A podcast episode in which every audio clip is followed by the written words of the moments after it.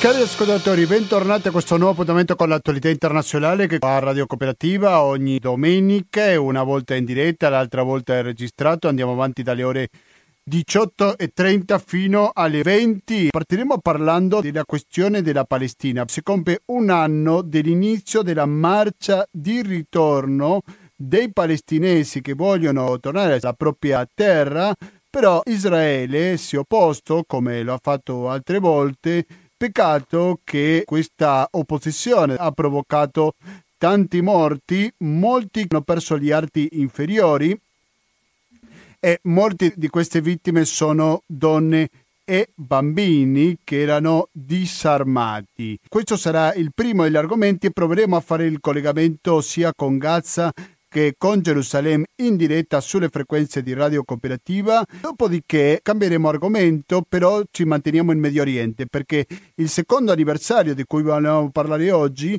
è la questione dello Yemen. C'è il triste anniversario dell'inizio della guerra in cui ci sono tante potenze in gioco perché da una parte c'è l'Iran e dall'altra parte c'è l'Arabia Saudita che un po' capeggia questa coalizione anche se non è l'unico paese. Più tardi avremo qualche chiarimento per quanto riguarda questa guerra che non sempre è stata sufficientemente raccontata. Il terzo degli argomenti, beh, andiamo più a casa nostra perché anche noi parleremo su quello che è successo da venerdì fino ad oggi. Ci sono anche qualche presenza straniera, questo è il motivo per cui si dedicherà questa puntata dedicata all'autorità internazionale anche a questo argomento e ci collegheremo con Verona. Dunque questi saranno gli argomenti principali, ma di pubblicità non sentiremo niente. Come mai? Perché abbiamo un conto corrente postale che è il numero 120 82 301 intestato a cooperativa, informazione e cultura, via Antonio da Tempo numero 2, il KP 35 131 Padova.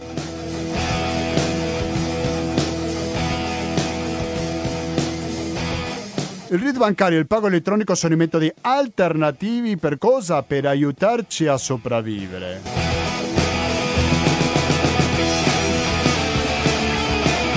Se volete scriverci una mail potete farlo a nome di l'altra trasmissione che sottoscritto conduce, ovvero Latinoamericano. La mail è latinoamericano-gmail.com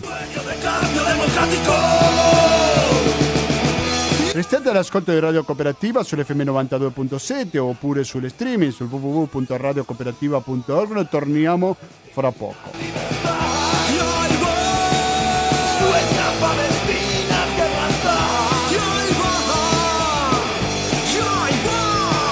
Allora, e mentre aspettiamo questo contatto con Gaza, fra poco il nostro ospite sarà pronto, volevo condividere con voi un comunicato da Amnesty. Amnesty International afferma un anno dopo le proteste, Amnesty International rinnova la richiesta di embargo sulle armi a Israele. Un anno dopo l'inizio della grande marcia del ritorno, Amnesty International ha ricordato che migliaia di civili palestinesi di Gaza continuano a subire le devastanti conseguenze delle irresponsabili e impunite tattiche israeliane.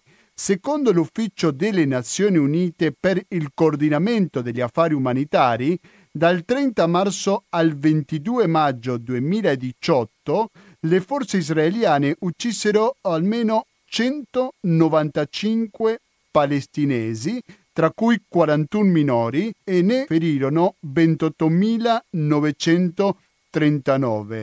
Amnesty International ha chiesto alle autorità israeliane di non ricorrere all'uso eccessivo della forza in occasione della manifestazione prevista per il 30 marzo. Aggiungo io che questo comunicato è di venerdì scorso, quindi il 29 marzo, in occasione dell'anniversario delle proteste del 2018 che chiedevano la fine del blocco illegale contro Gaza e il ritorno dei rifugiati palestinesi alle terre di cui erano stati espulsi 70 anni prima. La commissione d'inchiesta istituita dalle Nazioni Unite sulle violazioni commesse durante le proteste ha dichiarato che alla fine del 2018 oltre 6.000 palestinesi di Gaza risultavano feriti da proiettili veri e che almeno 122, tra cui 21 minori, avevano subito l'amputazione degli arti. Le dimensioni scioccanti e la natura orribile delle ferite debilitanti subite dai manifestanti palestinesi suggeriscono che Israele abbia perseguitato l'intenzionale strategia di procurare danni ai civili, ha dichiarato Saleh Ghazi, vice direttore di Amnesty International per il Medio Oriente e l'Africa Nord. Molte delle persone ferite dalle forze israeliane hanno subito ferite che hanno apportato cambiamenti nella loro vita e che lasceranno profondi segni fisici e psicologici negli anni a venire. Queste ferite devastanti e il fatto che ancora si spari nei confronti dei manifestanti, sottolineando l'urgente bisogno di un embargo mondiale sulle armi destinate a Israele. Prendo un altro paragrafo, dice nonostante Israele usi regolarmente armamenti per violare il diritto internazionale, nel 2017 gli Stati membri dell'Unione Europea hanno autorizzato 746 licenze per un valore di 758 milioni di euro. Solo due licenze non sono state autorizzate e di queste solo una è stata respinta a causa di preoccupazione sul rispetto del diritto internazionale umanitario e del diritto internazionale dei diritti umani. Noi adesso sentiamo un altro brano musicale dedicato alla Palestina, canta Palestina, si chiama di Enzo Avitabile. Restate all'ascolto sempre sulle frequenze di Radio Cooperativa.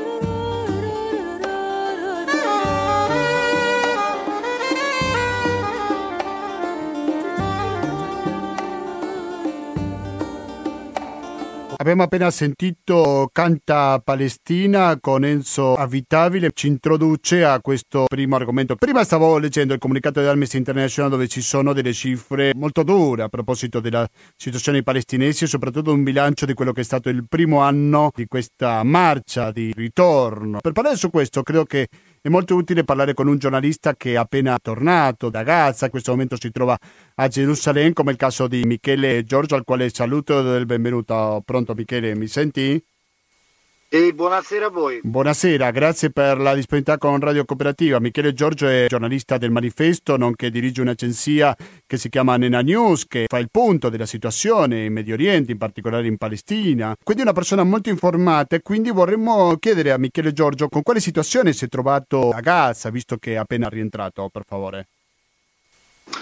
Sì, eh, come dicevate dallo studio, sono appena rientrato da qualche ora da Gaza, sono a Gerusalemme in questo momento e eh, la situazione rimane particolarmente difficile, sia da un punto di vista, mh, da, da un punto di vista definiamolo politico e militare, e naturalmente anche da un punto di vista eh, umanitario per quelli che sono i bisogni della popolazione palestinese. Ora, ieri eh, c'è stata eh, questa grossa manifestazione che è stata chiamata la Marcia di un Milione che eh, serviva a ricordare, a celebrare il primo anno della grande marcia di ritorno, che questa iniziativa popolare, che lo ricordiamo, è nata per volontà di un po' tutte le forze politiche, delle associazioni e, e delle, varie, eh, delle varie espressioni della società civile palestinesi a Gaza per protestare contro il blocco israeliano, l'assedio israeliano che purtroppo eh, i mezzi di informazione tradizionale, eh, tradizionali raramente eh, ricordano, dura da ben 12 anni. E questo blocco di Gaza, che Israele ha imposto perché al potere a Gaza c'è il movimento islamico Hamas, che è considerato nemico da Israele e naturalmente la cosa è anche eh, da parte di Hamas ovviamente, però sta di fatto che eh, questo blocco imposto da Israele eh, viene pagato soprattutto dalla popolazione civile. E Gaza eh, si dice talvolta, talvolta si ripete anche un po' troppo, è una prigione a, a, a cielo aperto per due milioni ed oltre di palestinesi, purtroppo questa è la realtà, tutto quello che entra e esce da Gaza lo decide Israele Pronto? Le sue acque territoriali, definiamole così. Pronto? Si è interrotto un attimo, però dopo abbiamo recuperato eh, la tua voce. Sì, adesso ti sento benissimo, prego, continua pure. Eh, dicevo appunto c'è il problema che eh, Gaza è anche bloccata per via mare, c'è un blocco navale e ci sono delle restrizioni fortissime al, ai pescatori di Gaza. Gaza si affaccia sul mare, e quindi è una tradizione che va indietro di molti secoli di pescatori, pescatori che adesso possono uscire fino a tre miglia marittime e, e quindi ricavare ben poco per la loro sopravvivenza, ma l'elenco dei problemi di Gaza, se volessimo solo parlare della questione sanitaria, beh certo che ne possiamo parlare, eh, Gaza ha una dozzina, ma in realtà questi ospedali in gran parte, tranne uno, l'ospedale eh, Shifa di Gaza City, che è un po' l'ospedale centrale, in realtà eh, sono ospedali che già secondo gli standard del, dell'Organizzazione Mondiale della Sanità possono offrire relativamente poco alla popolazione civile, però sono ospedali che sono costretti anche a lavorare in condizioni eccezionali a causa dell'embargo del blocco israeliano, a causa delle misure anche che nell'ultimo anno e mezzo ha preso il presidente palestinese Abu Mazen nel tentativo vano di eh, costringere Hamas a farsi da parte e anche per eh, tutta una serie di questioni ambientali e, e di altra natura che eh, affliggono Gaza. Quindi sono ospedali che lavorano in situazioni di estrema emergenza e anche perché eh, devono sempre lavorare o quasi sempre con generatori che producono autonomamente la corrente elettrica perché eh, come questo è un problema di cui si parla spesso eh, Gaza eh, non ha eh, sufficiente eh, energia elettrica e quindi quella poca disponibile deve essere fatta girare, quindi c'è una distribuzione a rotazione e gli ospedali, anche quelli non vengono serviti sempre e devono per questo appoggiarsi su, queste, eh, su questi generatori autonomi. Ma naturalmente, come dicevo prima, i problemi eh, sono enormi eh, dal punto di vista eh, sanitario e non solo. Citavamo prima i metalli pesanti, ci sono degli studi eh, fatti da eh, scienziati, fatti da medici che provano come l'inquinamento ma anche i bombardamenti subiti da Gaza, eh, in particolare eh, durante le offensive militari israeliane quando vengono scaricate su Gaza eh, tonnellate e tonnellate di bombe che evidentemente sono anche ricoperte di metalli particolari. Ricoperti di metalli? Che però rimangono sul terreno e quindi eh, tutto questo poi può sul lungo periodo provocare eh, malattie anche molto gravi. E io ho parlato con un medico italiano, Vincenzo Luisi, che lavora per, una, per l'ospedale di Massa ed è volontario per la ONG PCRF, che si occupa di assistenza ai bambini palestinesi, che lui dice che nota un'incidenza di tumori infantili tre volte superiore a Gaza rispetto a quello che lui registra nella sua regione, la Toscana. Ripeto, l'elenco sarebbe lunghissimo e tutte queste difficoltà si aggiungono ad un impasse politico che non si risolve, eh, un impasse anche di carattere militare, definiamolo così, che non trova soluzione. Ma per parlare in termini più concreti, questo aumento di rischio di malattie è dovuto a cosa? La mancanza di acqua? Qual è il principale problema che causa questo aumento di rischio? Beh, naturalmente io non sono un medico e nemmeno uno scienziato, quindi posso esprimere solo uh, i pareri che, che dicono sì. altre persone più competenti. E quello che ho sentito, che mi raccontano o che leggo, è che appunto c'è un mix di fattori che sono legati, come dicevamo prima, all'inquinamento, sono legati alle condizioni ambientali molto difficili. Tenete presente che la striscia di Gaza è meno di 400 km quadrati ma ci vivono dentro 2 milioni e 100 e forse più palestinesi. Mm, sì. eh, l'acqua è per il 97% l'acqua di Gaza non è potabile secondo gli standard internazionali dell'Organizzazione Mondiale della Sanità, però quell'acqua che esce dai rubinetti o l'acqua anche filtrata e spesso non è filtrata bene, la gente di Gaza la beve perché è, è povera e soltanto quelli che hanno una maggiore disponibilità finanziaria, un reddito leggermente superiore o sono benestanti, ed è un'esigua minoranza ovviamente, possono permettersi di comprare l'acqua minerale, insomma, e quindi eh, di poter bere un'acqua più pura rispetto a quella che esce dai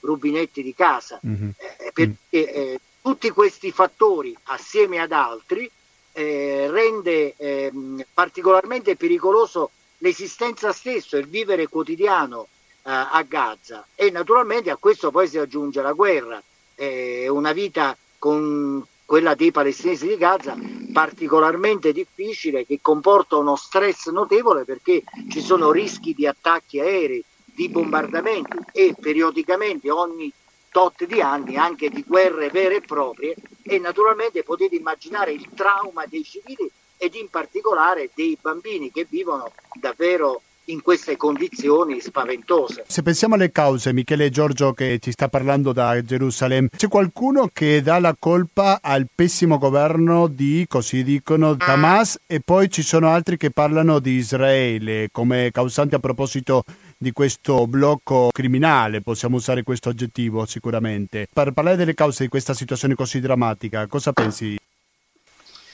Ma eh, io credo che eh, le cause di questa situazione siano principali, siano dovute sicuramente all'occupazione, eh, che, ehm, all'occupazione eh, israeliana che, eh, sottolineiamolo, non è cessata nel 2005, l'anno in cui Israele ha unilateralmente ritirato soldati e coloni da Gaza, perché eh, Israele comunque continua a controllare la vita di Gaza e come vi dicevo prima eh, i validi sono nelle mani di Israele, quello che passa eh, attraverso questi transiti, eh, le merci, le persone eccetera, li decide solo Israele tranne il valico, il valico di, eh, di Rafa che invece è controllato dall'Egitto. Anche quello spesso è chiuso e per la popolazione palestinese è difficilissimo poter andare anche in Egitto, che è l'unica, eh, il valico di Rafah è l'unica porta sul mondo arabo che eh, la gente di Gaza ha.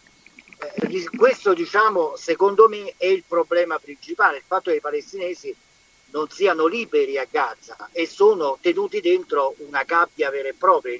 È inutile chiamarla in altri modi, possiamo anche trovare dei termini diversi, ma la realtà è quella. Poi ovviamente ci sono altri problemi, ad esempio lo scontro interno palestinese, la rivalità tra il presidente palestinese Mahmoud Abbas e il movimento islamico Hamas, eh, rivalità, competizione, scontro che vengono costantemente condannati dall'intera popolazione palestinese non di Gaza, ma queste due forze continuano a farsi una guerra tra di loro che sicuramente è negativa per eh, le aspirazioni palestinesi. Mm. E poi naturalmente anche la questione interna. Indubbiamente Hamas ha anche le sue responsabilità, così come Abu Mazen, Mahmoud Abbas le ha in Cisgiordania, nei territori pochi per la verità che controlla, e così anche Hamas ha del, delle colpe e soprattutto negli ultimi tempi eh, moltissime persone a Gaza contestano il governo perché di fronte alla mancanza eh, di eh, adeguate risorse finanziarie, eh, Hamas ha aumentato moltissimo la tassazione su tantissimi prodotti di eh, prima necessità e, ehm, e questo naturalmente ha, ehm, ha mette in grossa difficoltà eh, tutta la popolazione che in maggioranza, come dicevamo prima, è, è molto povera mm, e quindi sì. non può supportare aumenti anche solo del 5% dei prezzi, anche perché non lo eh, dimentichiamo, la popolazione di, eh, di, Gaza per due terzi vive grazie agli aiuti umanitari eh, distribuiti da associazioni caritatevoli, istituti di carità islamici o, eh, o cristiani oppure dalle agenzie eh, dalle agenzie eh, internazionali come le Nazioni Unite. Però quanto, per quanto... Permettete di aggiungere sì, prego. Cosa, una cosa importante però a proposito eh, di Hamas e Gaza eccetera, io direi che è molto importante anche quello che è accaduto nelle scorse settimane dove eh, tantissimi palestinesi a Gaza hanno apertamente contestato nelle strade di Gaza la gestione governo di Hamas eh, e, e, il governo di Hamas purtroppo ha reagito con, usando la forza e sono state fermate o arrestate eh, eh quasi 3.000 persone. Praticamente tutte sono state poi liberate, però ci sono state denunce di abusi, percosse, persino anche torture in, in, in carcere, in detenzione e moltissima gente a Gaza, bisogna dirlo con estrema eh, chiarezza, sicuramente ha anche paura di parlare, al di là di quello che è accaduto nelle scorse settimane. E purtroppo questa è una situazione che per certi versi si registra anche in Cisgiordania, nelle, nei territori autonomi controllati da Mahmoud Abbas, dove spesso i servizi di sicurezza, arrestano blogger, eh, persone semplicemente che hanno per dei post che hanno fatto su Facebook e quindi ehm, per questo motivo bisogna dire che i palestinesi tra l'occupazione israeliana, tra eh, queste cose che vi dicevo adesso, sicuramente non se la passano bene. È arrivato qua sui giornali italiani un movimento palestinesi contro Hamas che si chiama Vogliamo Vivere. Beh, definirlo movimento forse è un po', è un po esagerato. Um, diciamo che nei giorni scorsi, nelle settimane scorse, quando ci sono state queste proteste, ripeto, sostenute eh, non tanto nel capoluogo Gaza City, quanto nella zona centrale di Gaza, di Der el Balha, di Canyon, addirittura eh, la sua, le sue forze di sicurezza hanno imposto eh, persino un coprifuoco in alcuni, in alcune eh, situazioni. Ecco, vi dicevo, appunto è venuto fuori questo movimento, eh, però sta di fatto che la risposta da parte delle, eh, di, di Hamas è stata dura e ora per la verità di questo movimento si sente parlare un po' poco. E per la verità questo dipende anche dal fatto che poi, come dicevamo prima, il problema principale di Gaza è legato al conflitto con Israele, per cui la guerra, definiamola così in maniera un po' generica, finisce per appiattire tutto, anche quelli che sono i conflitti interni, sociali, perché la gente comunque eh, deve occuparsi di qualcosa di molto grave che può accadere in qualsiasi momento, bombardamenti, eh, possibili offensive uh, in, su, uh, di ampia portata, per cui eh, non, è, eh, non è semplice per chi cerca anche di portare avanti altre tematiche come può essere quella della giustizia sociale o dei diritti umani e dei diritti politici, eh, poter eh, portare avanti un progetto sul lungo periodo eh, perché poi alla fine il conflitto con Israele ha sempre il sopravvento ed è la questione, il problema principale che i palestinesi devono affrontare ogni giorno. Di questa problematica sicuramente non possiamo lasciar perdere una situazione che credo che è fondamentale, come sono le elezioni in Israele che avranno luogo il prossimo 9 aprile. Quindi stiamo in un momento cruciale nella campagna elettorale israeliana. Tu che ti trovi a Gerusalemme, Michele Giorgio, come influenza queste imminenti elezioni israeliane in questo conflitto con i palestinesi? Ma eh, allora le elezioni sì effettivamente sono tra dieci giorni, il 9 di aprile, siamo negli ultimi giorni e, e due schieramenti si, eh, si stanno scontrando.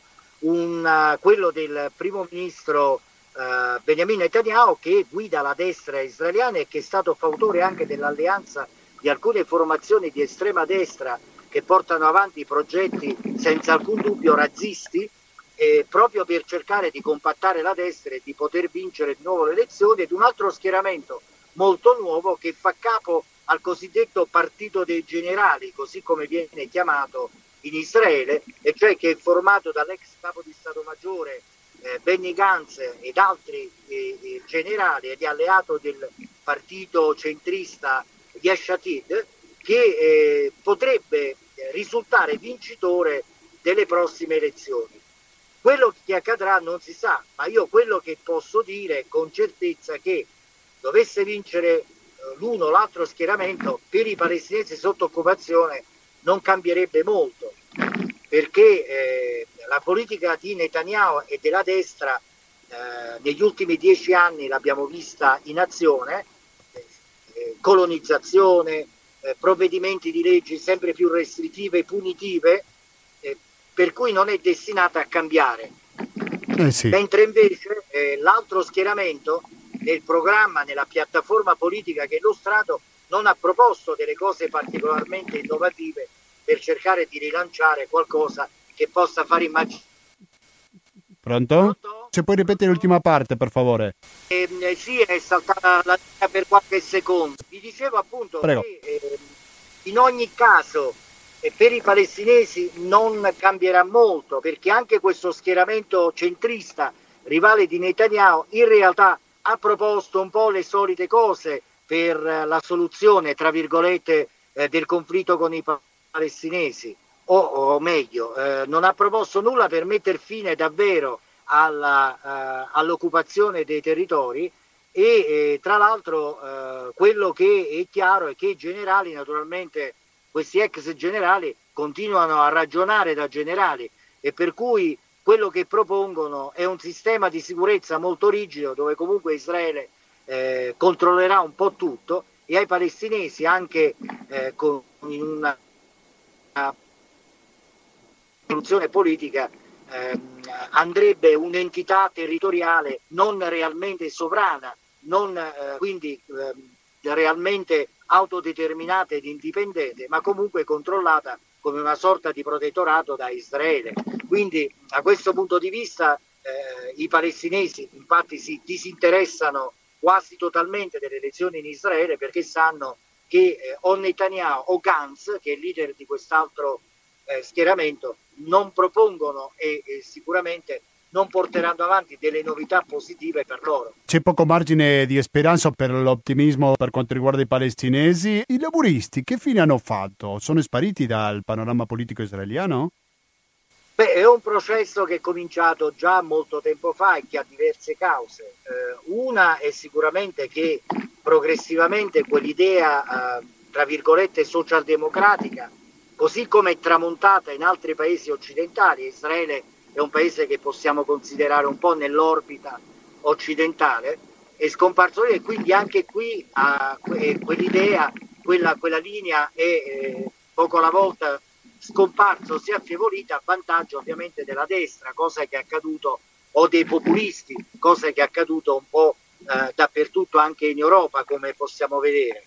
Eh, altra cosa importante è che eh, i eh, laburisti hanno smesso di essere laburisti. Ora, facciamo una premessa, se ci stiamo riferendo ai palestinesi, non è che la politica laborista avesse in passato proposto delle cose dirompenti per risolvere il conflitto dei palestinesi sulla base del diritto internazionale.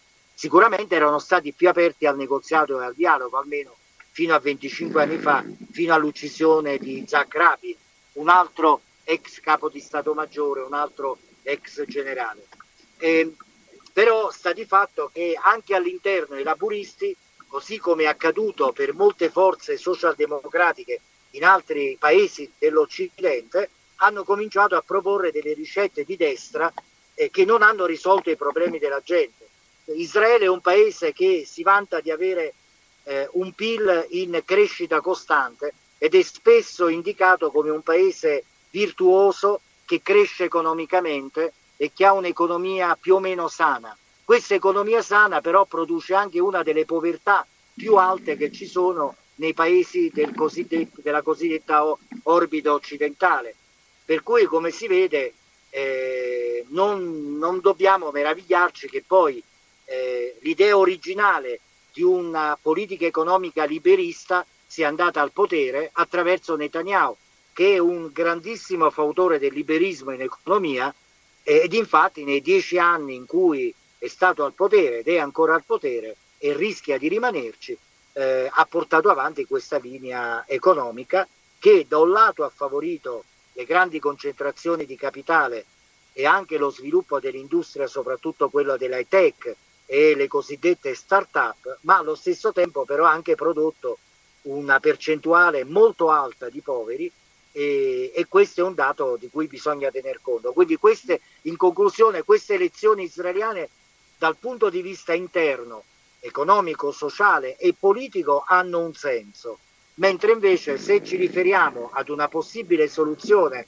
per i palestinesi, invece direi proprio che eh, non ci siamo, siamo molto lontani. Io ringrazio moltissimo veramente Michele Giorgio da Gerusalemme, ricordo il sito che potete, anzi mi raccomando di visitare, che è nena trattino news.it quindi se dico it dico che il sito lo trovate anche in italiano quindi mi raccomando visitatelo. Grazie mille Michele Giorgio e buon lavoro naturalmente.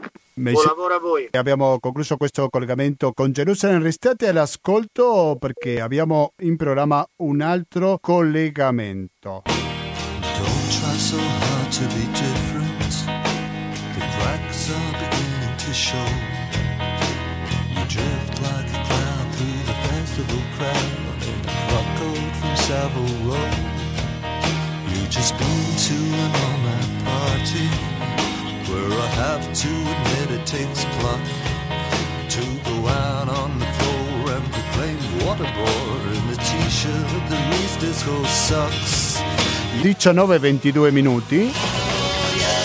Siete sempre all'ascolto della cooperativa. Sembra un po' strano dire quest'ora e che ancora vedo alla finestra degli studi di Alvignassego un po' di sole, no? Come succede ogni ultima domenica di marzo.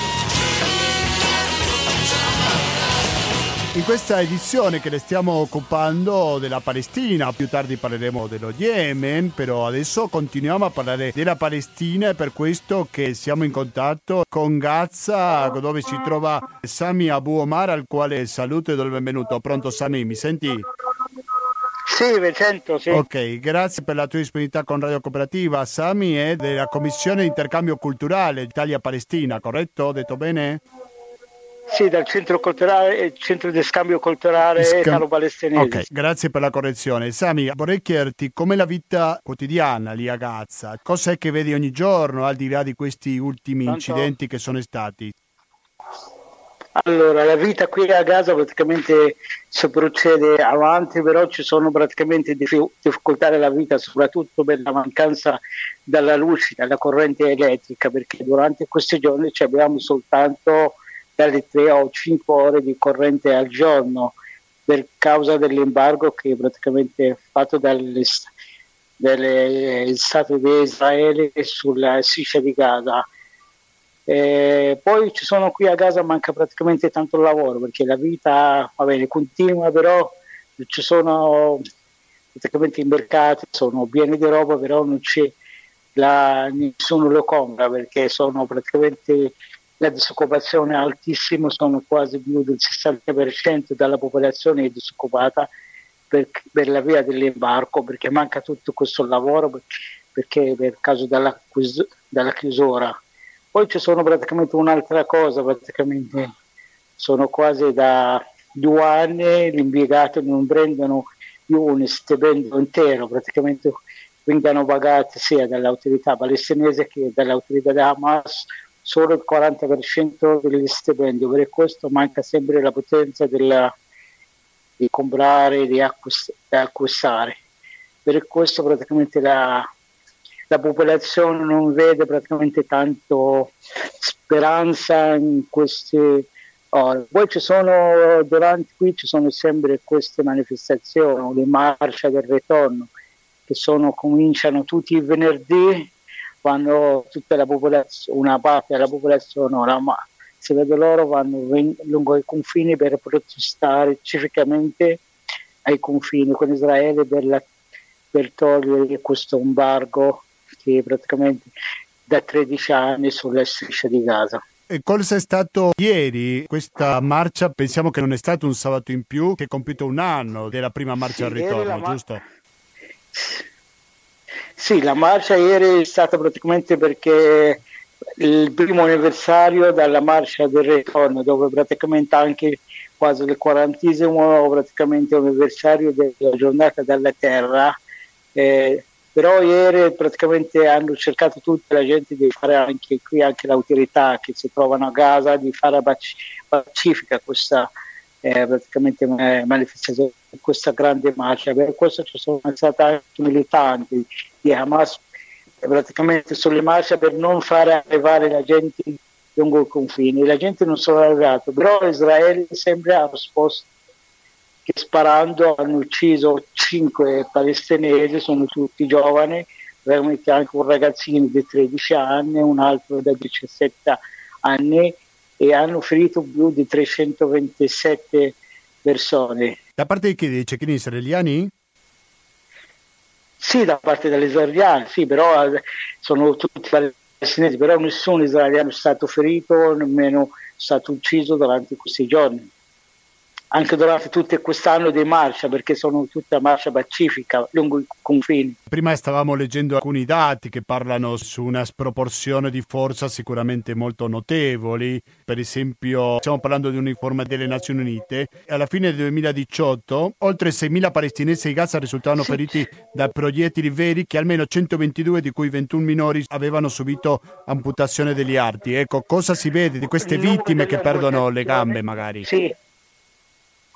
Sì, sono le amputazioni delle gambe, sono 127 finora, praticamente secondo le date del Ministero della Sanità. Sono praticamente più di 7.000 persone sono state ferite con la pallottole, praticamente poi ci sono altri, tutti i feriti sono quasi arrivati a 30.000 qualcosa, altri feriti gravi, ci sono medi, ci sono leggeri. Anche quelli che sono morti aereo praticamente sono morti praticamente da loro, sono sparati direttamente con le bombe lacrimogene che sono arrivate qualcuno nella bocca dove praticamente è morto, altre praticamente la maggioranza dei morti sono nella parte superiore del corpo, soprattutto nella testa o nel petto.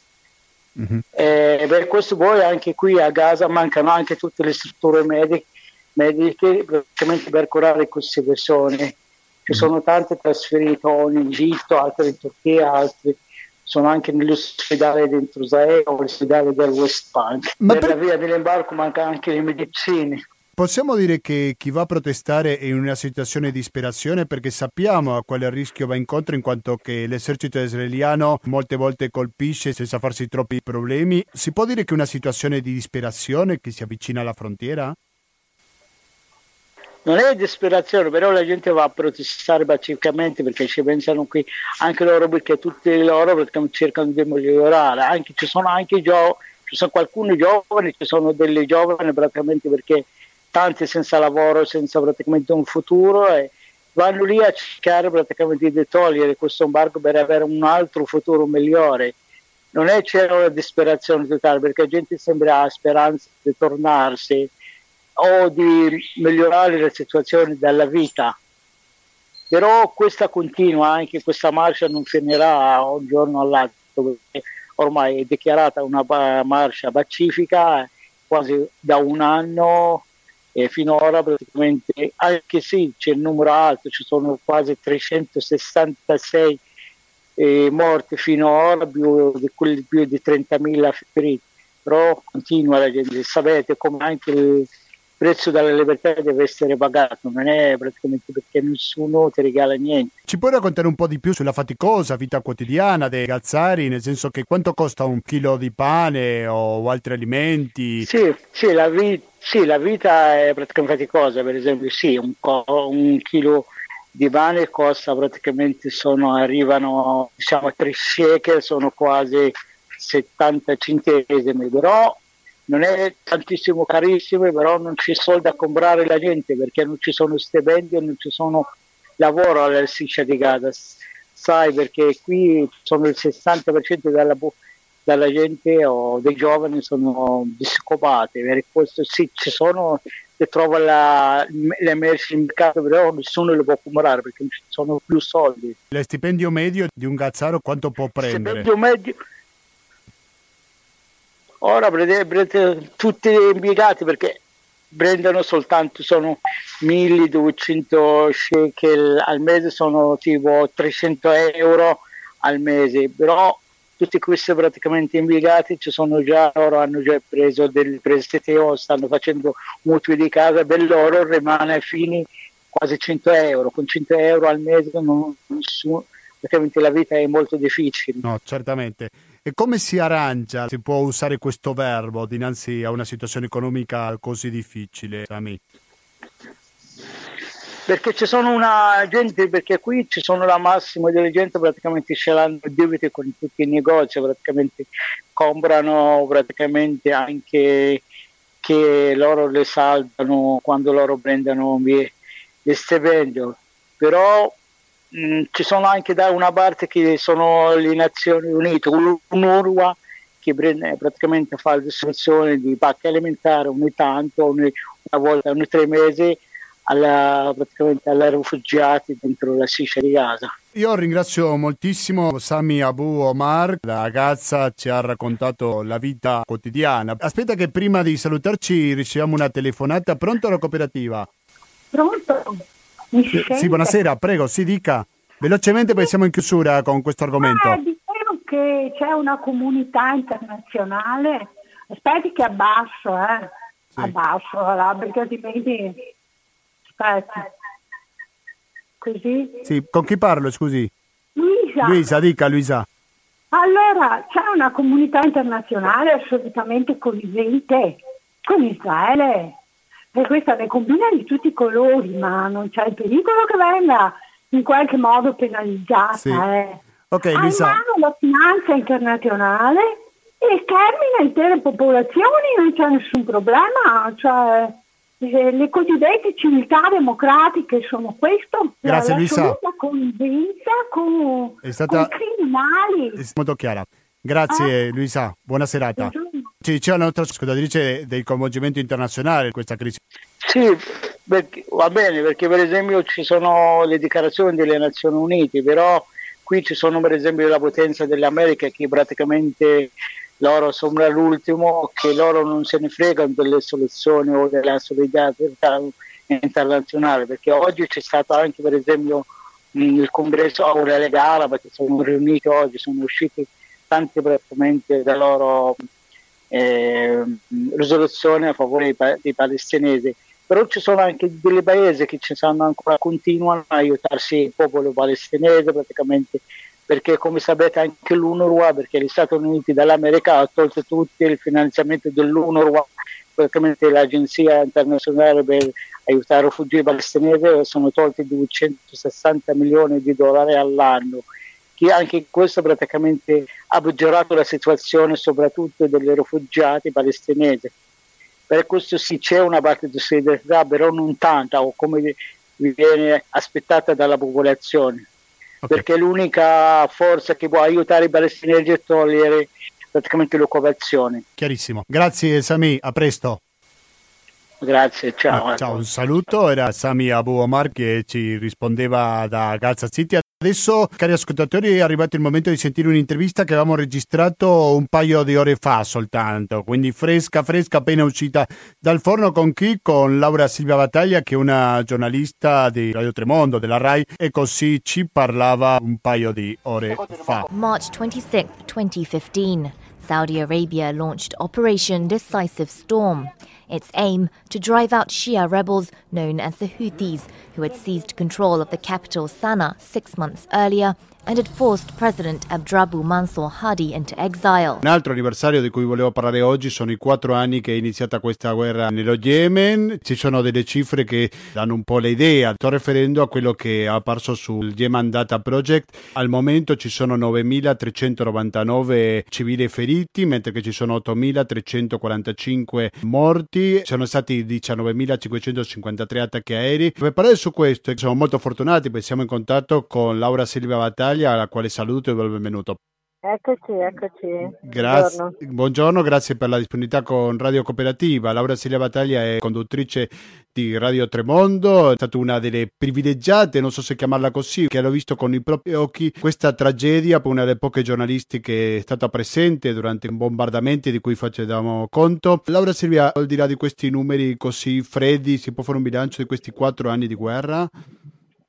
Eh, beh, il bilancio, se, se, dobbiamo appunto parlare di numeri, è piuttosto grave, nel senso che questa è una guerra di cui si aspettava una fine già quattro anni fa, doveva durare tre mesi, invece è durata quattro anni, eh, con tutte le conseguenze più gravi che conosciamo, cioè le morti, i feriti, ma soprattutto la malnutrizione, una situazione economica gravissima.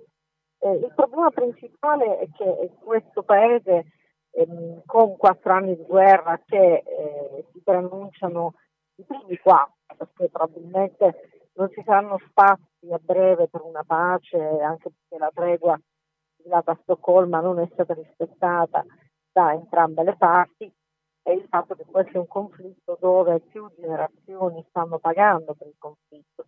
Parliamo di giovani dai, diciamo, dai 13 fino ad arrivare ai 20 anni che oggi sanno fare una cosa sola, cioè sanno solo combattere o con le truppe governative o con le truppe ribelli, che non vedono davanti a sé nulla di positivo, quindi non c'è un, un'idea di futuro, ma non c'è nemmeno un passato, poiché queste persone sono anche, cioè, questi numeri che riguardano questa guerra eh, in realtà vanno, vanno spiegati. Va spiegato questo, cioè che noi siamo in presenza di generazioni di uomini, soprattutto giovani uomini, appunto dai 13 ai 20 anni, che conoscono una cosa sola, la guerra, che sanno fare una cosa sola, la guerra, vengono educati all'odio nei confronti dei nemici e che dunque non hanno davanti nessun futuro, perché è molto difficile immaginarsi un futuro in un paese dove le istituzioni non esistono, dove le scuole sono chiuse, dove, dove le condizioni economiche sono bassissime, quindi sulla soglia della povertà, se non più in basso della povertà, e dove non esiste nemmeno anche una memoria un passato in pace. Ecco, questo è un aspetto particolarmente grave, particolarmente difficile, che va al di là poi anche di tutti i tentativi, anche del business della ricostruzione. La ricostruzione di questo paese che già in parte cominciata deve soprattutto prevedere delle azioni di recupero di quelle fasce sociali che co- potranno diventare anche quelle più violente domani. Quindi questo diciamo, è un aspetto da tenere in alta considerazione e in grande attenzione. Mi sembra che un altro dei dati preoccupanti che ci sono e che non si dà molta visibilità è la questione delle armi, perché sicuramente l'Italia non si può chiamare fuori. Cosa possiamo dire sul coinvolgimento di diversi paesi europei, ma soprattutto italiani, per quanto riguarda il rifornimento delle armi? Eh, tema delle armi possiamo dire che eh, quasi tutti i paesi che le producono, intendo in testa gli Stati Uniti, a seguire l'Inghilterra e poi paesi europei come la Germania, come la Spagna, come la Francia, come l'Italia, eh, hanno un mercato particolarmente fiorente e, e, con dei clienti molto importanti nella zona del Golfo. Di solito viene eh, indicata l'Arabia Saudita come, come, cliente principale, in realtà ehm, per quanto riguarda l'Italia i sauditi sono i clienti principali per quanto riguarda eh, le bombe e MK che sono prodotte in Sardegna, nella fabbrica di Domus Nova, che è su suolo italiano, ma c'è una fabbrica che comunque si riferisce alla Rheinmetall tedesca. Però ehm, una buonissima parte della produzione italiana, eh, che è attribuibile soprattutto al gruppo Leonardo Meccanica, è finalizzata ad implementare le ehm, dotazioni, eh, almeno formalmente per la difesa degli Emirati Arabi Uniti. Gli Emirati sono un altro grande protagonista di questa guerra, poco citato, eh, perché eh, gli Emirati hanno una politica di soft power eh, nei confronti dei paesi occidentali, una politica invece di hard power nei paesi del Golfo, e gli Emirati hanno chiesto abbondantemente agli italiani una serie di, dotazioni. Faccio un esempio, per esempio, dei GPS che trasformano le loro corbette di ricognizione in, in, in, strumenti diversi, cioè in strumenti di offesa e quasi sempre eh, le tecnologie che vengono fornite a questi clienti sono le tecnologie di cui essi vengono dotati formalmente non appunto per finalità militari ma per finalità di difesa. Il punto eh, che viene richiesto nella trasparenza diciamo, agli stati e governi europei è di eh, rendersi conto, quantomeno dichiarare, visto che comunque certamente si rendono conto, che non stanno andando ad implementare delle dotazioni in paesi eh, come dire, che sono in pace, ma sono paesi ovviamente in conflitto e dove tutte queste armi vengono utilizzate in Yemen e vengono scaricate sullo Yemen. Tornando un po' al, al, territorio yemenita, si vedono cifre molto diverse a seconda di quale territorio stiamo guardando. Per esempio, non è lo stesso le cifre di morti e vittime che si trovano nella capitale Sana rispetto a quello che si trova, sto vedendo, in un'altra regione come Abian. Come si spiega questa diversificazione in quanto ai bombardamenti, Laura Silvia? Beh, mh, mm, molto semplice, cioè se parliamo di bombardamenti in senso stretto, le aree bombardate da diversi anni con una media di 400 bombardamenti al giorno che in parte colpiscono strutture, in parte anche colpiscono civili, generalmente ferendoli, poi anche uccidendoli, è concentrata al confine con l'Arabia Saudita. Quindi i governatorati sono quello di Aggia e quello di Sada, che sono i due governatorati che eh, ricevono più quantitativi di bombe sulla testa perché, perché sono la sede naturale, il quartiere generale dei ribelli del nord. Ricordo che in buona sostanza occuparono la città di Sanaa nel settembre 2014 e poi fecero in modo che il, il presidente Hadi fuggisse e, e, a poco a poco si sono mangiati, eh, diciamo così, tutta la costa occidentale, arrivando fino alla punta di Aden e poi sono stati ricacciati indietro eh, dai governativi. Quindi Diciamo che queste aree sono ovviamente le aree più contestate. Poi bisogna ricordare che esiste una vera e propria front line, che è la città di Taek, che è una città che sta um, metà distanza tra la punta sud Aden e la città del nord, la città di Sanaa, che è una città che è interessata da eh, conflitti di terra, quindi soprattutto artiglieria, mortaici, bombardamenti, e dove quello che succede è che sostanzialmente le truppe governative e, e anche le truppe eh, diciamo così, eh, locali che però sono al sud degli Emirati non fanno altro che combattere invece gli Uti che si trovano nel nord della città. Il problema di Taiz è che è una città spaccata, cioè metà in mano agli Uti e metà invece ai mani governativi. Quindi questo può far bene capire che tipo di battaglie si questo terreno. Mm. Sempre se pensiamo alla capitale, strategicamente è molto importante, mi sembra, no? perché lo ricordiamo che la guerra è iniziata proprio in questa città quando le forze filo-iraniane si sono impossessate, pochi mesi prima che iniziasse il conflitto bellico, giusto? Sì, beh, diciamo Sanaa in realtà mh, mm, ha una funzione politica, non è una funzione strategica dal punto di vista logistico. La vera funzione strategica logistica delle città del nord è certamente la città di Odeida, è la città sul mare, quindi rappresenta l'accesso al mare dato con un porto molto grande, con dei cargo, con l'esistenza di silo che contengono granaglie ed è anche una città che ha tutto il, il tessuto industriale, poco per carità, però ha tutte le industrie dello Yemen, quindi strategicamente è stata importante della capitale, dell'ex capitale Sanaa. L'altra città importante strategicamente è Aden, cioè la città della punta sud, perché? Perché Aden è una città dove si trova davanti la centrale, la centrale elettrica, che quindi dà elettricità a tutto il paese. Si trovano gli snodi del gas che provengono da Mukalla e soprattutto la città di Aden è in punta a gomito allo Yemen, che ovviamente è un gomito, e si guarda lo stretto di Bab al-Mandab, cioè quello stretto che eh, di fatto una volta superato rende possibile l'ingresso del canale di. La vera battaglia strategica tra le varie parti, le varie belligeranti, in realtà è sul controllo di questo stretto e delle sue coste, a est e a ovest. Vuoi raccontarci, Laura Silvia, qualche storia che tu abbia visto personalmente nei tuoi numerosi viaggi nello Yemen, qualche famiglia, qualche storia che ti abbia particolarmente colpita? Beh, ci sono molte storie, anche molto diverse, perché uno dei problemi è che quando noi immaginiamo le guerre immaginiamo sempre storie ovviamente tragiche, ehm, di famiglie o di persone. In genere le storie che eh, si trattano e che immaginiamo sono quelle di anche altre storie di resistenza e di resilienza, per cui due meritano e magari eh, posso raccontarle.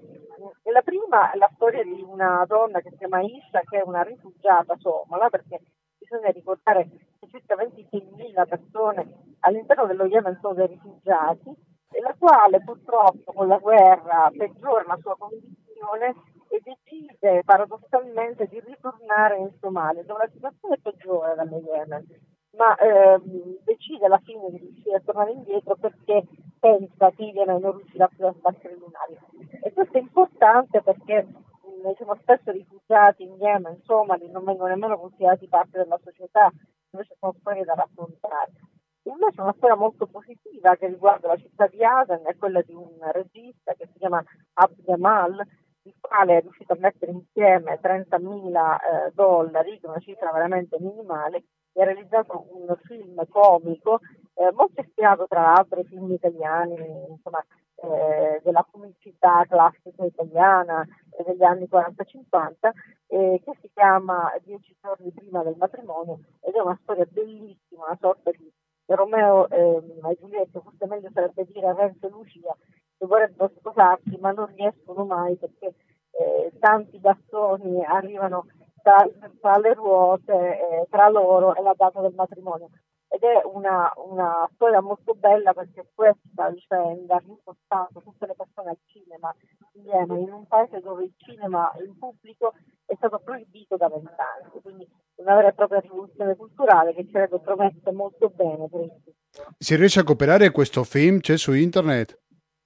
Sì, su, su, internet potete trovare il trailer, si intitola 10 Days Before the Wedding, esiste la versione in arabo, ovviamente anche la versione in inglese. La versione eh, diciamo eh, integrale ancora non è possibile trovarla online perché il, il regista sta per sbarcare a Berlino, quindi speriamo poi di trovarlo nelle sale europee prima o poi. Prima di salutarci Laura Silvia, quale via di uscita vedi a questa crisi? Se si vede, per dirla molto banalmente, una luce alla fine del tunnel? La via di uscita è certamente politica, non è umanitaria mm, e, e, se è politica non è nelle mani del, degli internazionali, ma è nelle mani degli attori regionali e degli attori locali. Settori regionali, da una parte l'Arabia Saudita e dall'altro l'Iran, devono rendersi conto che non possono andare all'Armageddon finale, non possono distruggersi a vicenda perché bisogna accettare la presenza degli Houthi al confine e dunque però dare anche a loro dei poteri molto limitati rispetto comunque al loro progetto che è certamente un progetto distruttivo nei confronti dell'Arabia Saudita. Dall'altro gli Houthi devono rendersi conto che non possono semplicemente dire abbiamo preso questo pezzo dello Yemen, non posso restaurare un imamato, non posso non avere dei rapporti internazionali, cosa alla quale non sono affatto interessati. E l'altro aspetto della politica è che bisogna che ci sia una persona o più soggetti che siano in grado di capire come far andare avanti questo paese.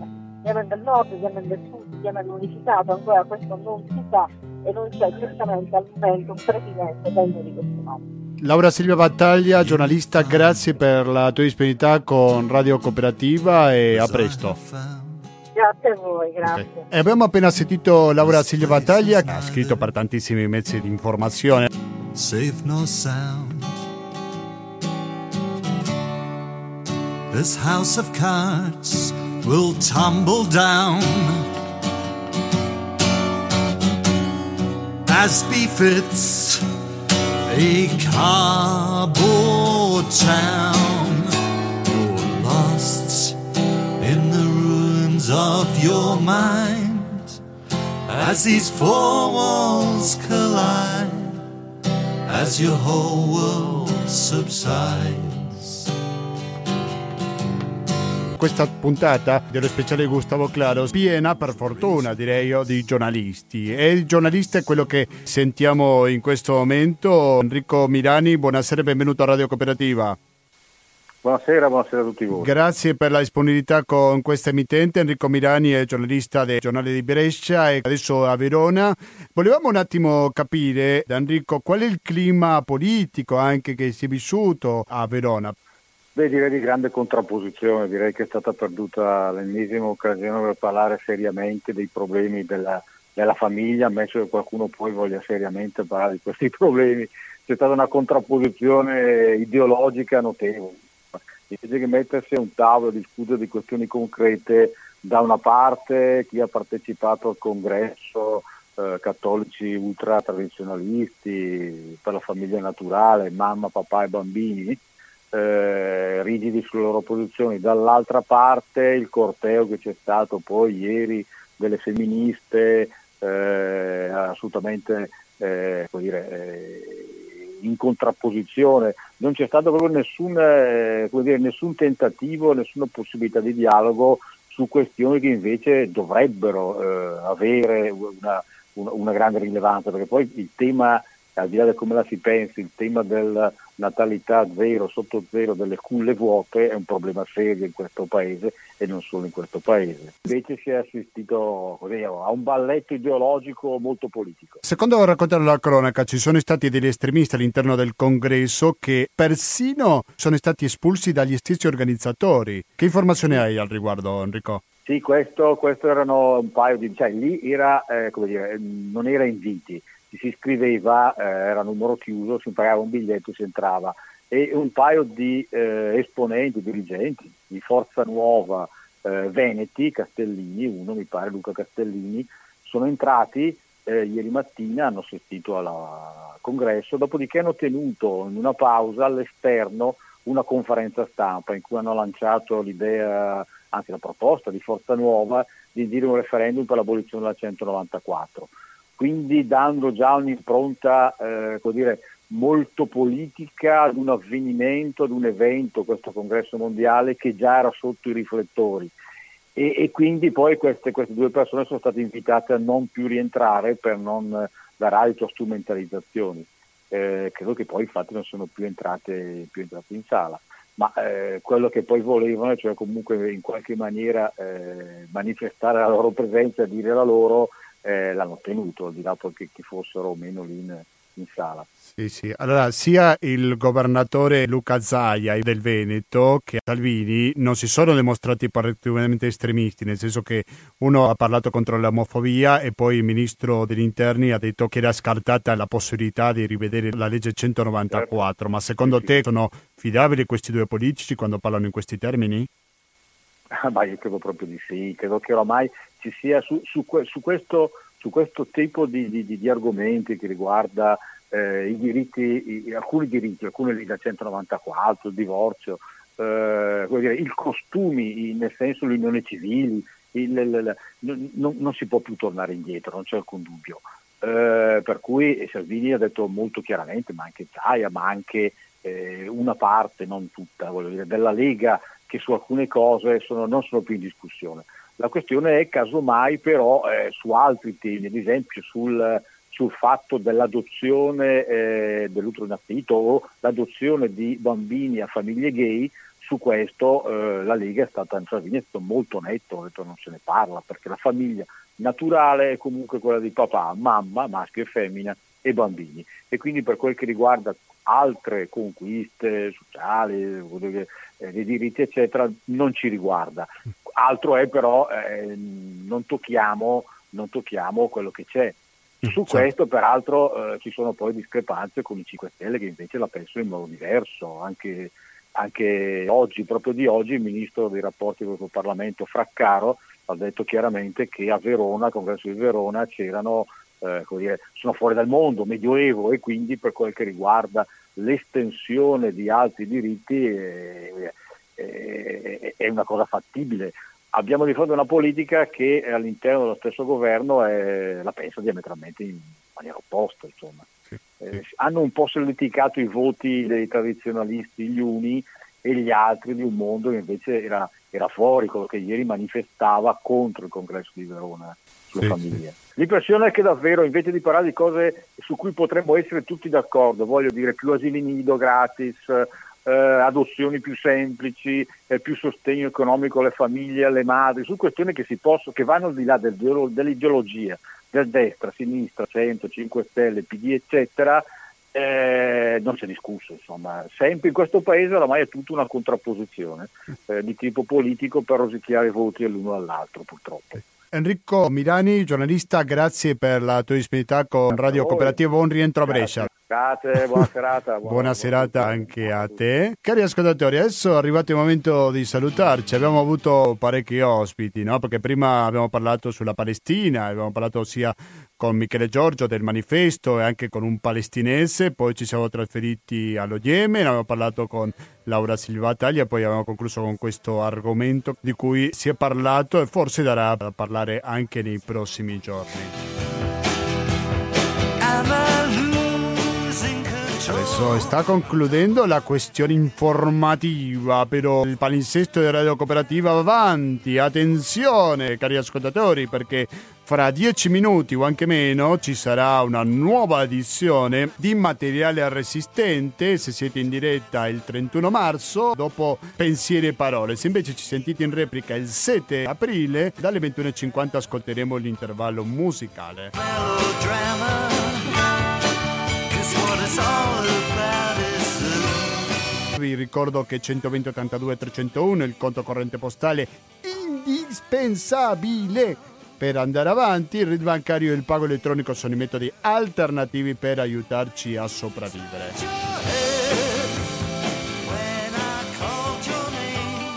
Mi raccomando, continuate all'ascolto di Radio Cooperativa sempre sull'FM 92.7 per pressoché tutto il Veneto in genere e www.radiocooperativa.org per ascoltarci in streaming sito dal quale trovate tante informazioni che interessa agli ascoltatori di Radio Cooperativa. Da Gustavo Claros, grazie e noi ci risentiamo giovedì alle ore 19.10.